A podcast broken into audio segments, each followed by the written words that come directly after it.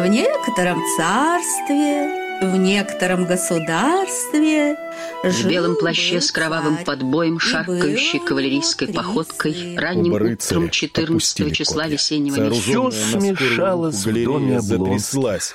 Когда жена жена со свистом узнала, что проносилось муж лезвие был в лазерного связи меча. с Сквозь плотную повязку на глазах Оби-Ван Сейчас будет сказка.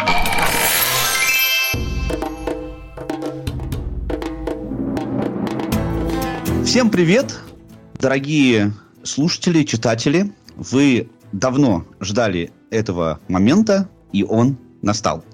Подкаст «Сундук со сказками» снова шелестит своими страницами. Это подкаст, который раньше был о художественной литературе, без спойлеров, а теперь будет не только о художественной литературе, но об этом я расскажу в конце И со спойлерами. выпуска. Так что, пожалуйста, дослушайте его по возможности до конца. У нас был довольно значительный перерыв, и именно по этой причине мы, ну, в моем в основном лице, э, решили, что этим выпуском мы, во-первых, открываем второй сезон нашего искрометного шоу, а во-вторых, мы немножечко поменяем его формат. Ну, каким образом, как я уже говорил, чтобы узнать, дослушайте этот выпуск до конца. Кроме того, сегодняшний наш выпуск этого подкаста имеет еще такой уникальный статус по одной причине. Потому что впервые за все время существования сундука со сказками, а сейчас уже у нас 24 эпизод, вся команда, которая этот подкаст делает, собралась вместе. Ура! Да, для того, чтобы Ну, обсудить лопушки. сегодняшнюю прекрасную, конечно же, э, книгу. Это Владимир Давыденков, Здравствуйте, привет всем. Игорь Борисович Порецкий Здравствуйте, дорогие друзья. и Андрей Быков. И этим все сказано. Здравствуйте. Андрей, кстати, вместе со мной не только ведет этот подкаст, но еще и занимается звукорежиссерской работой. Так что э, мы все здесь вместе с вами собрались. Сегодня собрались. Да, ну, прекрасный, прекрасный повод. Опять нет повода не обсудить отличную книжку, э, тем более, что, на мой взгляд, книжка это не такая уж и отличная. Вообще, на самом деле, вот э, то, что у нас получился такой большой перерыв, отчасти... э, Виновата эта книга. да, от большой части, от большой части виновата эта книга. Я, когда буду делиться своими впечатлениями, расскажу э, вот с моей стороны, как это выглядело и почему так произошло. Но для начала давайте мы раскроем карты или страницы, и книгу у нас выбирал Андрей, поэтому, Андрей, я попрошу тебя э, представить сегодняшнего нашего обсуждаемого литературного, как это сказать-то, гиганта. Слушай, на самом деле это гигант. Ну, просто ценится у нас он не так сильно, как, допустим, там в Европе или Америке. А говорить мы сегодня будем про, как он там во младенчестве был, Генрих Карл Буковский, который впоследствии взял имя Чарльз Буковский. Это американский писатель такого грязного, можно сказать, жанра. По-моему, так называется даже грязный жанр. В Википедии написано «грязный реализм». Вот, да, грязный реализм. Но это, кстати, как нельзя лучше подходит к его писанине, к его творчеству, лучше, наверное, так сказать. Чарльз Буковский известен тем, что он не только сочинял прозу в да, там, грязном реализме, но он также еще и писал стихи. Его произведения даже экранизировались, и биография его экранизировалась, и некоторые произведения. Известен он тем, что он был беспробудный пьяница. Почти всю свою жизнь он э, бухал страшно. Как он сам признавался, все его творчество пронизано как раз вот этими алкогольными парами. Писалось все под бутылочку виски неизменную. Ну и да, писал он в грязном реализме, то есть большая часть его произведения, она такая, можно сказать, в каком-то смысле автобиографичная. То есть он брал реальные факты из своей жизни, там какие-то зарисовки своей жизни брал. Ну и вот я, когда начал изучать немножко этого писателя, я понял, наверное, почему это так произошло. Наверное, позже расскажу об этом. Как я вообще столкнулся с этим писателем? На самом деле, такая соответствующая, получается, история. Я в Омске, когда еще жил, нашел один бар интересный. То есть там выпивку интересную подавали, а название его было как раз Чарльз Буковский. Оттуда я узнал, что есть такой писатель, начал интересоваться, и тут вот буквально в прошлом году я решил все-таки ознакомиться поближе с творчеством и решил с вами поделиться. Интересно ваше мнение после многих других книг, которые... А книгу-то, представь книгу, которую мы читали. Книгу-то назвать. А, книга называется «История обыкновенного безумия». Раньше она была гораздо больше и состояла из двух частей, но издатели, когда получили рукопись от Буковски, они разделили на две части. И вот история обыкновенного безумия» — это как раз вот вторая часть из этих рукописей. Вот ее мы сегодня и обсудим. Морите меня голодом, но не перекрывайте путь моему говну. Не отключайте говнопровод. Помню, как-то раз мой домовладелец уехал из города, решив провести чудесный двухнедельный отпуск на Гавайях. Прекрасно! На другой день после его отъезда у меня засорился туалет. Поскольку я очень боялся говна, я завел собственную личную пробивалку. Я пробивал, пробивал, но ничего не вышло. Тогда я обзвонил моих личных друзей, а я из тех, у кого личных друзей не так уж много, и даже если они есть, то у них нет туалетов, не говоря уже о телефонах. Чаще всего у них вообще ничего нет. Короче, я позвонил одному-двоим из тех, кто имел туалет. Они были очень любезны. «Конечно, Хэнк, в любое время можешь посрать у меня». Их приглашениями я не воспользовался. Возможно, дело было в том, как они это сказали. Короче, домовладелец мой отправился любоваться гавайскими танцовщицами, а эти ебучие какашки кружили себе по поверхности воды и смотрели на меня. И вот каждый вечер мне приходилось срать, а потом вылавливать из воды говно, заворачивать его в вощеную бумагу, засовывать в бумажный пакет – садиться в машину и ездить по городу, подыскивая место, куда бы его выбросить. Чаще всего, поставив машину с работающим двигателем посреди дороги, я попросту швырял треклятые какашки через стену, любую стену. Я старался действовать непредвзято, однако самым тихим местом мне показался один дом престарелых, и, если не ошибаюсь, я по меньшей мере трижды одаривал их своим коричневым мешочком с говном. А иногда я предпочитал, не останавливаясь, попросту открывать окошко и швырять говно на дорогу. Как другие, допустим, стряхивают пепел или выбрасывают парочку сигарных окурков. Во-первых, Хочу сказать, что у нас сегодня особенный подкаст не только потому, что мы собрались все вчетвером, но и потому, что обсуждаемая нынче книга – это тоже не единое большое произведение, как, в общем-то, было по-моему, во всех подкастах так было, а это, в сущности, серия рассказов, сборник рассказов. Я, в общем, такое ощущение, что слышал имя это Буковский, но совершенно о его творчестве ничего не знал. Это мое первое знакомство с его творчеством. И сказать, что книга это мне не понравилась, это просто ну ничего не сказать. В общем, читать это было довольно утомительно. Вот этой вот алкогольной тематики складывается такое немножко странное впечатление, что автору не давали покоя лавры э, Венечки Ерофеева. Но, во-первых, я не думаю, что он читал «Москва. Петушки», а во-вторых, и прежде всего, в главных, «Москва. Петушки» – это прежде всего поэма, э, исполненная лирики и поэзии. Там язык я вообще слабо себе представляю, как она может быть, э, как она может звучать на другом языке. Это все вот. вот. Но с другой стороны и э, истории обыкновенного безумия мы ведь тоже читали в переводе. Хотя, с другой стороны, опять-таки, я не думаю, что если бы я читал в оригинале, это бы сильно бы изменило мое впечатление. Здесь от этой поэзии какой-то и лирики нет и следа. И поэтому напоминает мне это больше, конечно же, не «Москву петушки», а напоминает это мне скорее произведение Эдуарда Лимонова в какой-то мере. Вот я э, не читал Википедию, и впервые слышу, наверное, это определение «грязный реализм». Я бы определил это как какая-то такая панковская, что ли, литература. То есть такое ощущение, что автор смотрит на наш мир, который в общем-то, а, регламентирован такими стереотипами, правилами, законами и ну, видит и показывает нам абсурдность, подчиненной каким-то правилам и законам а, обычной действительности. Он как бы выявляет, но в этом ничего нового, на мой взгляд, нету.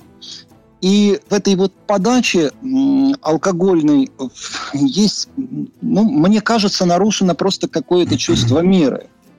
Вот. А я думаю, что об этом еще вы тоже что-то скажете. Я хочу в бочку дегтя добавить небольшую ложку меда. Единственный рассказ, который вот я потом уже по прошествии какого-то времени, а вот какой рассказ оттуда из этой вот серии все одно и то же, вот это вот, значит, то я выпил, то я взблевал, то еще что-то. Вот что из этого у меня запомнилось? Запомнился мне рассказик, а, под названием, я даже потом уточнил название, потому что уж сколько, столько времени прошло а, в моем супе печенье в форме зверюшек. Да, абсолютно согласен. Сто процентов у меня тоже выписано, да. У меня не только, кстати говоря, этот рассказик.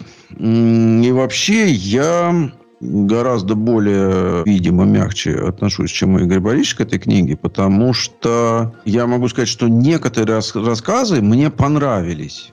Хотя, конечно, в принципе, эстетика абсолютно не моя. И ну, я, в принципе, когда в компании там люди начинают рассказывать, как они там, где нажрались, и как их несли, и как они потом что-то еще там вытворяли, и все, мне всегда это скучно слышать, потому что, ну, как бы со всеми нами все бывает, и, и, и как бы, ну, что в этом такого примечательного? Вот у Буковски этого вообще говоря, много. И эта нарочитость, она, мне так кажется, естественно, это прием такой, да, но вот это его, его такой специальный, специальный инструмент – вот он им пытается какие-то мысли до нас донести. Да, понятно, что удовольствие это не доставляет, но не всякое искусство делается для удовольствия. Да? Здесь важнее, донес ли автор до вас те ощущения, эмоции и иногда мысли, которые он хотел донести. И в некоторых э, рассказах э, вот этого сборника мысли и эмоции и ощущения автора до меня как бы доходили, и я с ними, в общем, соглашался даже, и Конечно, вот опять же, да, те аллегории, те приемы, которые он использует и применяет, они мне не близки. Мне, мне не хочется в этом находиться, в этих ощущениях, да, мне это дискомфортно. Вот. Ну, это, ну, как бы такой автор, да. Но, кстати, кроме вот этого рассказа э, в моем супе печенье в форме зверушек, мне, например, еще понравился «Неудачный полет» рассказ.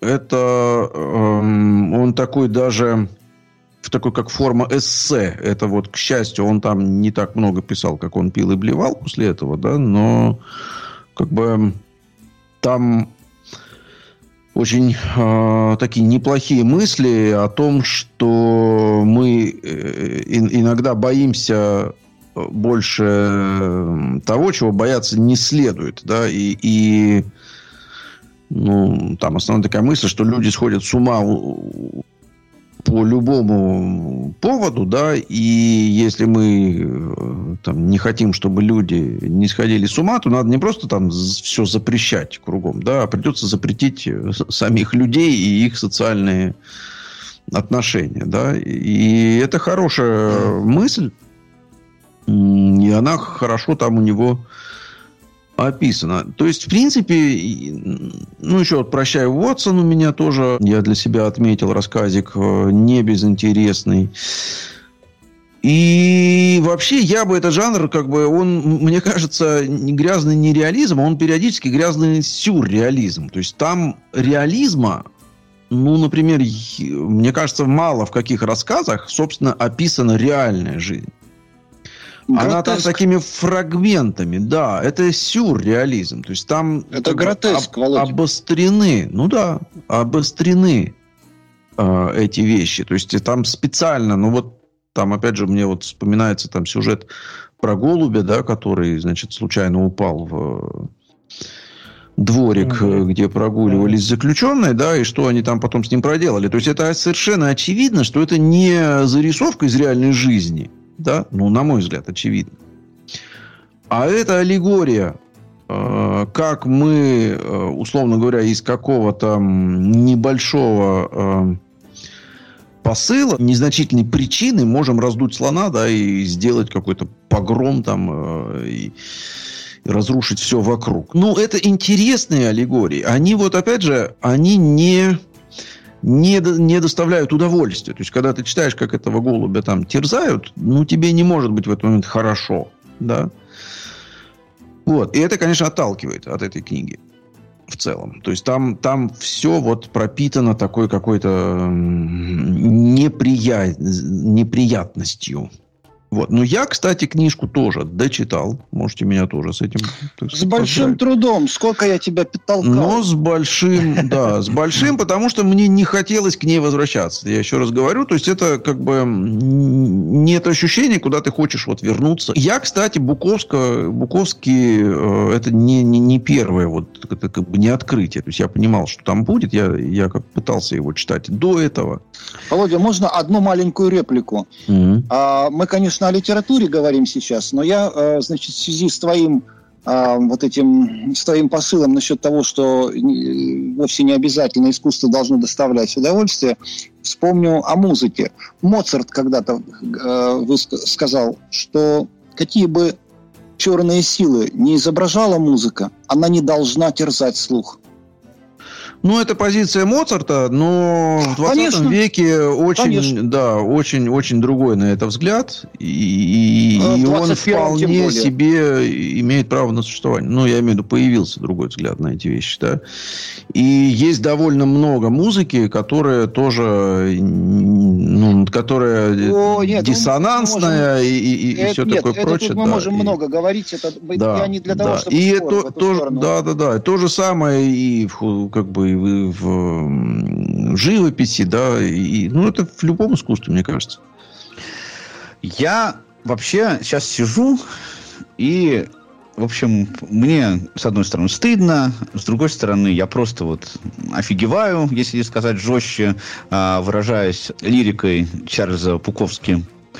А, потому что вокруг меня, вот в этой виртуальной студии, находятся просто, мне кажется, литературные гуру. Люди, которые способны читать литературу, ее как-то осознавать, по поводу нее что-нибудь думать, да, дочитывать до конца. Я просто к своим годам пришел к тому, что научился бросать вещи, которые вызывают у меня отторжение. Я совершенно согласен э, с Володиным термином по поводу того, что искусство, оно не всегда предназначено для того, чтобы ты получал от него удовольствие. Разумеется, конечно. И есть довольно большая часть э, искусства, которая требует того, чтобы читатель, зритель, слушатель, он немножко вышел за рамки своего вот стандартного какого-то восприятия или понимания вещей. Да, я с этим согласен, абсолютно. Но я вам хочу сказать, дорогие мои друзья. Мы, кстати, давно в этом подкасте, так вот, когда мы между собой разговаривали, там, до и после записи, мы говорили, а хорошо бы вот обсудить бы какую-нибудь книжку, которая бы нам всем не понравилась. И вот для меня лично это был именно этот случай, потому что я очень долго прокрастинировал по поводу того, чтобы к ней возвращаться. Я, когда начал ее читать, я прочитал там какое-то количество м, страниц, а потом я просто понял, что я не хочу продолжать. Я ищу какие-то причины, ищу какие-то способы для того, чтобы заняться какими-то другими делами, почитать там, посмотреть что-нибудь другое, что мне кажется более важным, но только чтобы не возвращаться к этой книге. И я в итоге, в отличие от вас всех больших молодцов, не то, что я не, не дочитал, я не прочитал даже половину. Наверное, вот эти рассказы, про которые вы говорите, я их, наверное, не прочитал. Почему я говорю «наверное»? Потому что я, честно говоря, даже не смог запомнить, в каком рассказе там про что было. Для меня вся вот эта вот история, она слилась просто э, в какой-то один совершенный поток мата, пьянства и связанных с этим последствий. Я, конечно, понимаю, с одной стороны, да, что я, возможно, возможно, просто не понял вот этого м, великого замысла автора. У меня так со многими авторами бывает. Я, наверное, просто не дорос еще до вот этой литературы.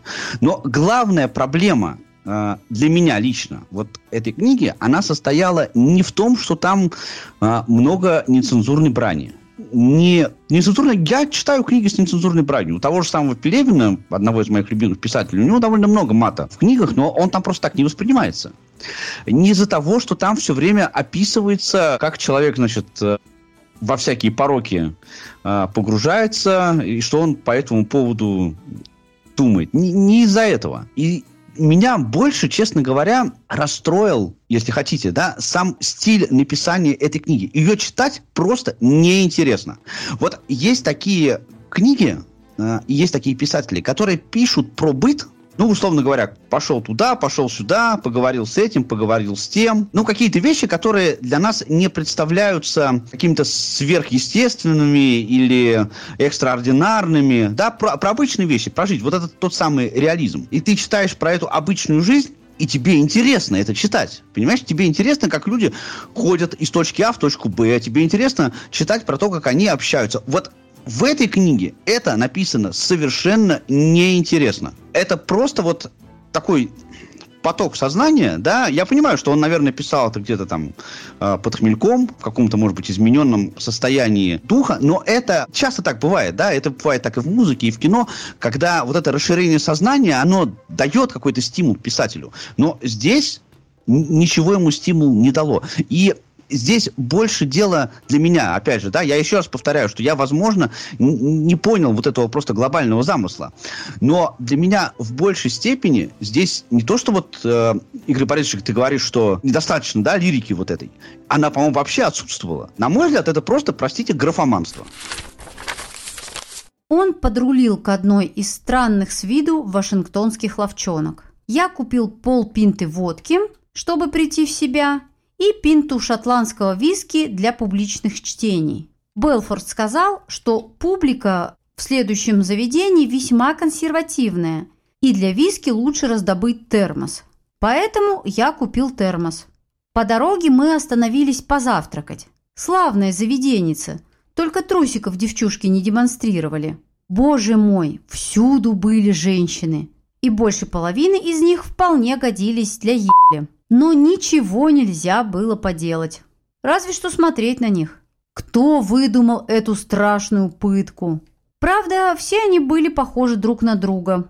Тут буграми жир выпирал, там не было жопы. Не дать не взять поле маковых цветов. Какой цветочек сорвать? Какой сорвет тебя? Это не имело значения. И поэтому все было так грустно. И когда подбирался букет, это тоже не помогало. Никому и никогда это не помогало, кто бы не утверждал обратное. Белфорд заказал нам оладьи и по порции яичницы болтуньи. Официантка. Я посмотрел на ее груди и бедра, губы и глаза. Бедняжка, черт побери! Наверняка ее голову не обременяла ни одна мысль кроме желания насиловать какого-нибудь бедного сукина сына до тех пор, пока у того не останется ни гроша. Мне удалось впихнуть себя почти все оладьи, после чего мы вновь сели в машину. Белфорда занимали только предстоящие чтения. Целеустремленный молодой человек. Тот малый, что в перерыве дважды отхлебнул из вашей бутылки... Ага, он нарывался на неприятности. Его все боятся. Он исключен из университета, но все еще там ошивается. Постоянно торчит под ЛСД. Он сумасшедший. Мне на это глубоко наплевать, Генри. Ты можешь увести у меня бабу, но виски мое не трожь. Мы остановились заправиться, потом поехали дальше. Я перелил виски в термос и теперь пытался заставить себя выпить водки. «Подъезжаем», — сказал Белфорд. «Вон университетские башни. Смотрите!» Я посмотрел. «Господи, помилуй!» – сказал я. При виде университетских башен я высунул голову в окошко и принялся блевать. Блевота растекалась, заляпав бок красной машины Белфорда. А он ехал дальше. целеустремленно. Ему почему-то казалось, что я смогу читать, что блевал я лишь в качестве шутки. Тошнота не проходила. «Извини», – с трудом вымолвил я. «Ничего страшного», – сказал он. «Уже почти полдень, у нас есть минут пять. Хорошо, что мы успели». Я начну с того, что я начинал читать эту книгу три раза. Первые два раза прочитал ее до половины примерно. И вот перед подкастом мы тут после перерыва, когда решили собраться запустить второй сезон, э, когда уже было понятно, что надо прочитать, я просто прочитал ее с залпом. Мне есть определенно чего сказать по этому поводу. Первый раз я читал эту книгу вот, кстати, мне кажется, самое идеальное состояние, в котором нужно читать эту книгу, как раз вот когда я читал ее первый раз. Я пришел в барчик, там в Омске местный, я еще тогда в Омске был. Я взял эту книжку с собой, заказал себе пивка, закусочки, сидел, пил пиво и читал эту книжку. Вот тогда читается прям вообще идеально. Ты потихоньку погружаешься внутрь всего там происходящего, потихоньку нагружаешься пивом, как бы, может быть, как-то даже становишься наравне с автором в его состоянии, когда он это писал, и начинаешь как- как-то в это вникать, наверное. И вот сейчас, когда я прочитал целиком и полностью, грубо говоря, за несколько часов эту книгу, и вот так тоже ее, наверное, тоже хорошо читать. Потому что не зря она, мне кажется, называется «История обыкновенного безумия», и вот ты погружаешься в вот это состояние такое муторное, когда читаешь, тебя начинает немножко даже мутить от того, что там происходит, у тебя тоже все плывет, ты перестаешь понимать вообще, что, что происходит, и под конец тоже сидишь немножко ошарашенный после прочтения этой книги. Вот я буквально сейчас перед подкастом дочитал ее, и, и, если честно, немножко до сих пор отойти не могу. Что могу сказать по рассказам? Я, ну, да, могу также назвать про зверюшек, как он там в моем супе печеньки в форме зверюшек. Это вот, наверное, лучшее, что там есть из рассказов. Но в целом могу сказать, что мне больше нравились рассказы, где описывается как раз какой-то быт или какие-то диалоги происходят, когда встречаются какие-то люди, о чем-то рассуждают, обсуждают. Это написано намного лучше и интереснее, чем какие-то его там пространные рассуждения, допустим, про марихуану. Кстати, алкоголиком он был, да, вот наркотики вообще не признавал ни в какую. Я, говорит, ну, допускаю, что люди это могут принимать, а сам употреблять не буду. Не хочу. Как он писал э, как и рассказывал в некоторых интервью, мне нравится состояние пьянства. Я, то я чувствую, я контролирую это состояние, я ощущаю, что вот я набрался сколько мне надо, и все, и жизнь прекрасна. Ну, да, справедливости ради, он с 16 лет и до, сколько там, 80, по-моему, лет прожил. Или 77, ну, что-то около того. И все, всю жизнь он, короче, пил. Причем начал писать он ну, еще в таком, что лет в 20, в 30, но бросил через какое-то время. Перебивался всякими там плохими работенками, низкооплачиваемыми, там большую часть жизни проработал на почте, и где-то лет в 40-50 он уже начал писать как раз вот после вот этих всех своих эпизодов с пьянством. Почему называется грязный реализм? Потому что, так же, как сам Буковский говорил в интервью, что 99% того, что он написал, типа, это правда, и 1% это вымысел, который позволяет как раз вот эту правду расставить по местам. То есть, да, ну, присутствуют элементы какой-то выдумки. Ну, и мне кажется, что Почему мне понравились как раз рассказывать этими с диалогами, с рассуждениями вот этих людей маленьких. То есть э, богатеев там как таковых особо не было. Да, были они, но они показывались не очень в таком лицеприятном свете. А здесь такие постоянно разговоры, там либо какой-то из творческой среды, либо из низшего класса. И вот как раз людям, которые в Америке читали, как раз за это он и понравился, что, как писали критики, что он был кристально честен со всеми, кристально честно все это рассказывал. Почему так он все это описывал, почему так сложилось? Ну, не знаю, мне кажется, может быть, как раз вот, если почитать Википедию, там написано, что у него было тяжелое детство, что его там отец постоянно наказывал, что его никто не любил. Может быть, так вот все сложилось, вся его жизнь и такие вот рассказы. Но могу сказать, что я брал две книжки. А, вот у меня лежит еще буквально прям запечатано еще его роман «Женщины». Вот я прочитал эту книгу, рассказы, и «Женщины» я прочитаю тоже. Мне все-таки интересно, что там он писал в, не в рассказах, а в такой более крупной прозе. Во-первых, значит, я все-таки вернусь к Володиному тезису насчет того, что искусство не всегда... Но дело в том, что не только искусство, но и еду мы едим, в общем, тоже не всегда значит, одинаково ну, вот не всегда сладкое едим. Мы добавляем приправки какие-то, такие сякие а, перец, который мы, в общем, просто так вот жрать не станем, но мы его добавляем в пищу, он добавляет вкуса. Но если, если пищу переперчить, и все время, причем ее переперчивать, то, в общем, я думаю, что быстро наступит какое-то отвращение к этому всему. Также и здесь, мне кажется, здесь именно утрачено чувство меры. Я, когда начал читать эту книжку, ее как раз лучше, на мой взгляд, я, видимо, здесь разойдусь с Андреем совсем. На мой взгляд, ее лучше читать не залпом, а читать маленькими порциями. Потому что я вот описываю свое впечатление. Когда я начал читать эту книжку, первое, у меня отвращение сразу не возникло. Первый рассказ я прочитал и долел хорошо. Но дальше постоянное вот это вот, значит, постоянно одно и то же. И смакование вот этих вот, и какая-то обида на окружающий мир. То есть лирический герой, я э, намеренно я разде- отделяю автора от лирического героя. Лирический герой – обыкновенный лузер. Он ни к чему, ни на что в этом мире не способен, но при этом он э, в качестве такой э, самозащиты и самокомпенсации, он э, вырабатывает вот такую, э, значит, позицию презрения ко всему миру, ко всем, кто в этом мире преуспевает, кто в этом мире нормально устроивался, кто к этому миру сумел приспособиться и жить. И все время он как бы свысока издевается над людьми совершенно немотивированно, в общем. Вернее, мотивировано только только его собственной неуспешностью и собственной э, неприспособленностью полной собственной, так сказать, никчемностью.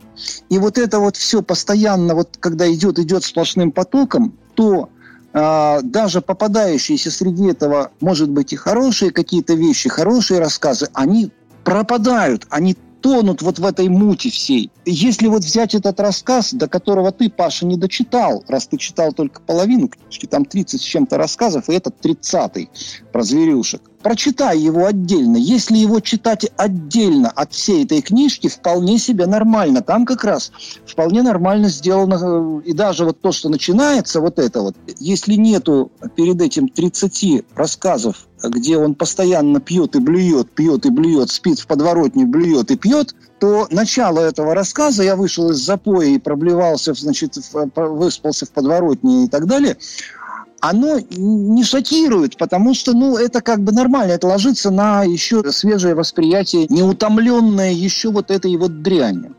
И вот в таком отношении к миру, немножко высокомерном, типа я весь этот мир презираю, я такой творческий из себя весь человек, а вы тут какое-то тут это самое. Вот это его немножко роднит с Лимоновым где-то, я так думаю.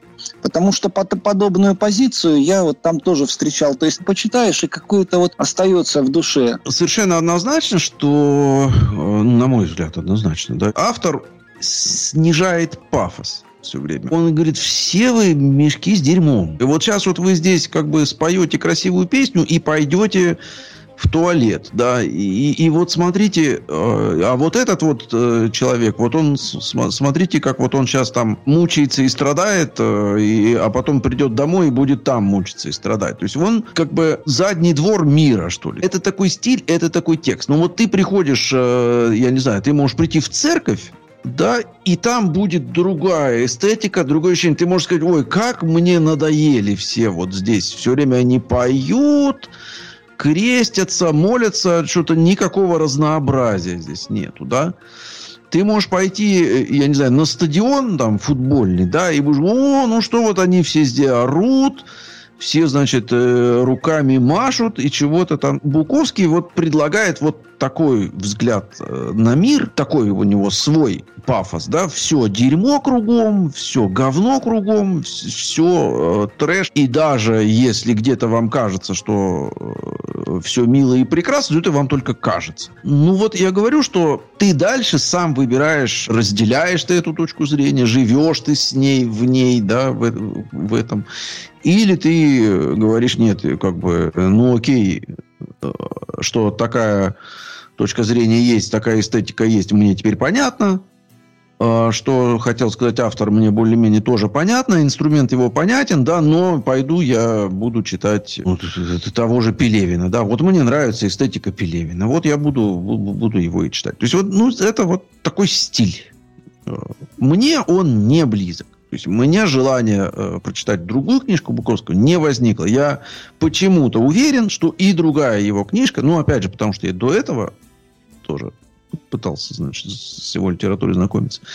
И другие его книжки, они в этой э, эстетике, э, в, этом, в этой стилистике написаны. Мне не хочется к ним возвращаться. В общем-то, мне нечего сказать, потому что я на в общем, почти сто процентов согласен с тем, что сказал Вова. Я эту мысль э, совершенно разделяю. Кому-то такая литература, она действительно может нравиться. И мы даже знаем этого человека.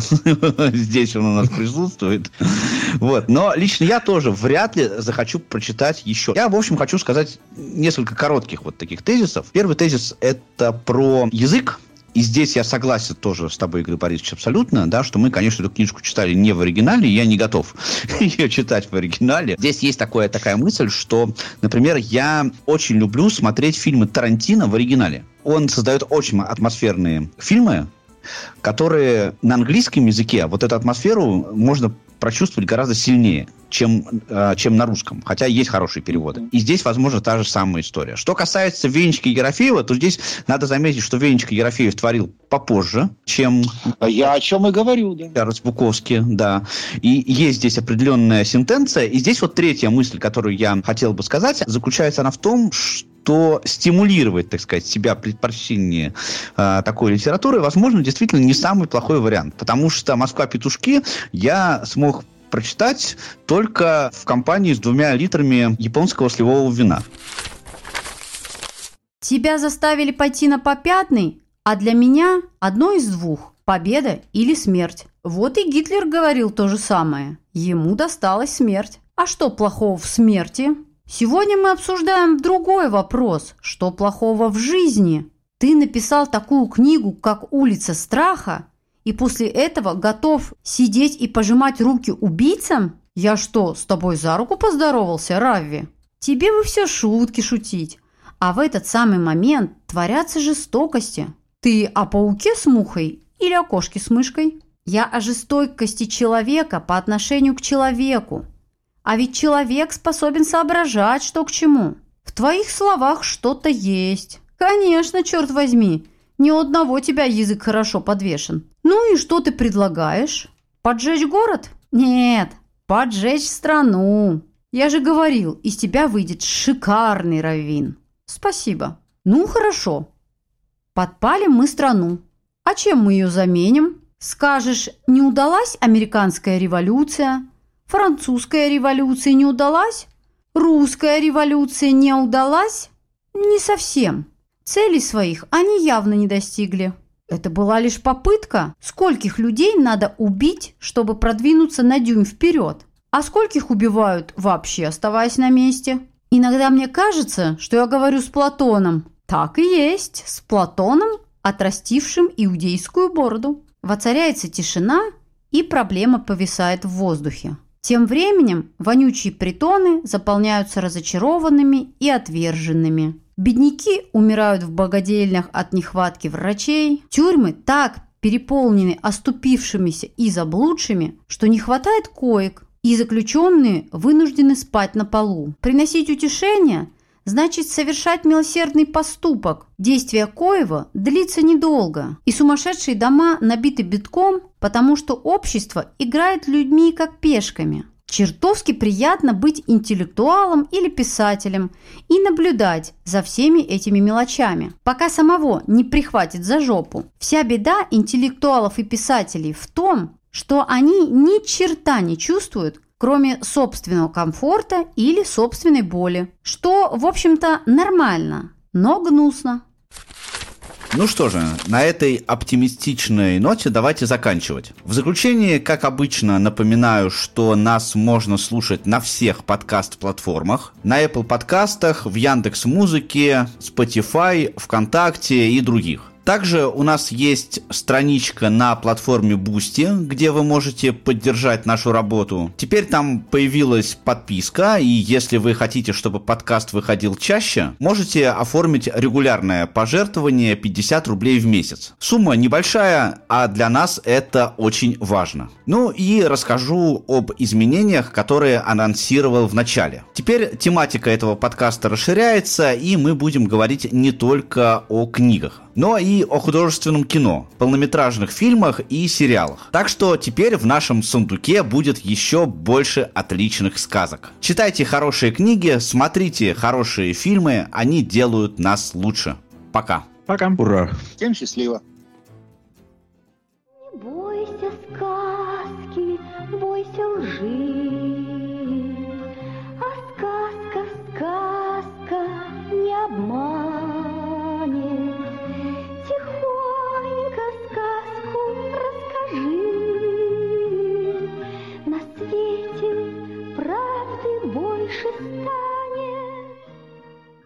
Связи с этим всем созрел вопрос такой.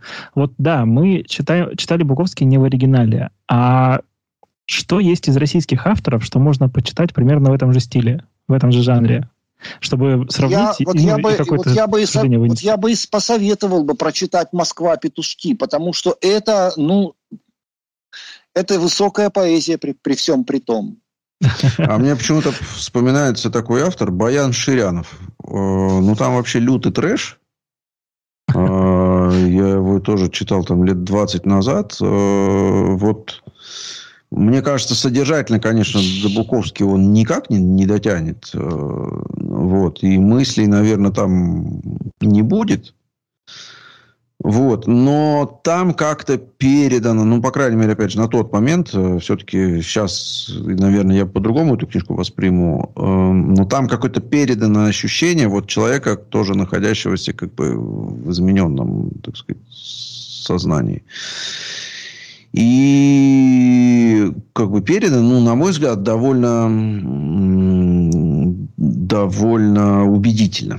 Нет, Андрей, правда, почитай «Москва. Петушки». Если не читал, это просто по, вообще, ну, я Да, очень хорошо, надо- рекомендую. Надо очень включить рекомендую. в, в список книг. Да, очень рекомендую. Я просто, я просто из трешовых э, российских авторов, что читал, мне вот почему-то запомнилась больше всего одна такая, я, кстати, к сожалению, не помню автора. Э, книга называется, она такая, знаете, там, как вот, если сравнивать с Тарантино, называется Pulp, Pulp Fiction, да, то есть бульварная чтение. Называется «Смерть президента». Э, Рассказ о том, как уголовник с компанией захватил самый высокий дом в России. Сейчас ну, это еще во такие книги времена... опасно читать, Андрей. Ну, нет, да, понятно. Она, ну, понятно. название, название опасно, но там смысл... Но она, кстати, да, кстати, да, да, да, кстати, наверное, я не буду про нее рассказывать.